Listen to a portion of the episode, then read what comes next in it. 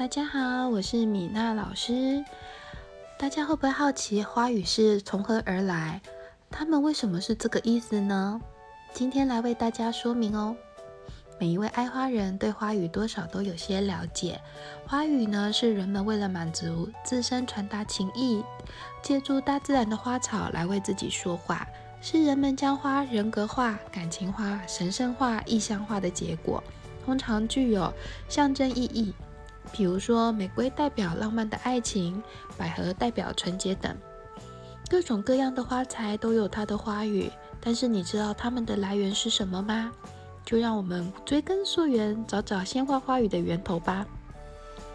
花语的来源之一是植物的外貌特点，即人们根据花材开花的形态产生一定的联想，比如说火鹤。它的形状就有点像心脏，又有鲜红的颜色，所以呢，它又叫做火热的心。天堂鸟呢，它长得很像飞鸟的头部，所以花语有自由的意思。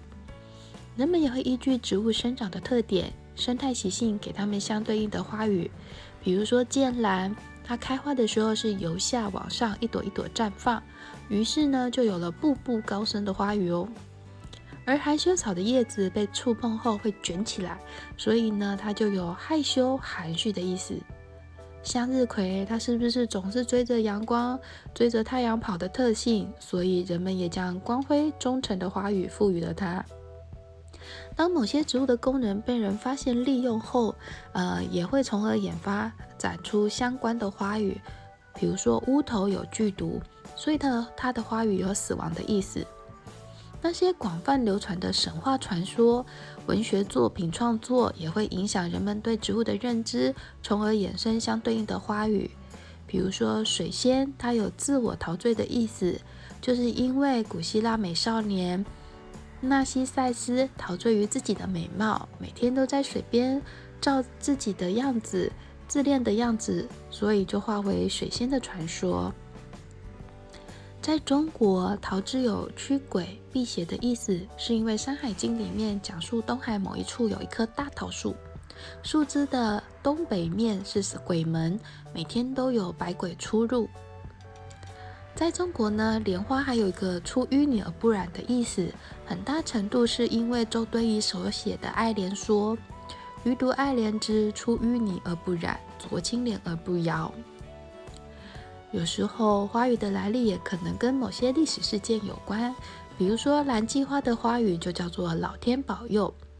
十三世纪的时候，苏格兰有一个城堡遭丹麦军队的突袭包围，这支丹麦军队在行进的途中不小心误闯了计花丛，被蓝计花的刺扎到，因而疼痛发出叫声，哎呀！叫声被苏格兰察觉，所以呢，随即反击，大获全胜。为了纪念这场战争胜利，苏格兰人赋予蓝鸡花“老天保佑”的花语。另外，民间习俗也是花语产生的一个来源。比如说，萱草在中国就有母亲的意思，是因为在古代，呃，就是女性会有在腰间佩戴萱草求子的习俗。当然，还有一些比较好玩的花语，就是谐音梗。有些植物的名称跟某些意义相近时，便能衍生出相对应的花语。比如说，桂花谐音“富贵”的“贵”，所以就有富贵的意思。各种植物花卉的来源各有不同，很多情况下是受文化历史影响的，有一定的范围性，所以会出现同一个花语对应不同花材，或是相同花材在不同文化背景下意义不同的一情况。比如说，母亲节的母亲花在各地就不一样。像欧美国家就是康乃馨，日本是凌霄花，泰国是茉莉花，中国就是萱草。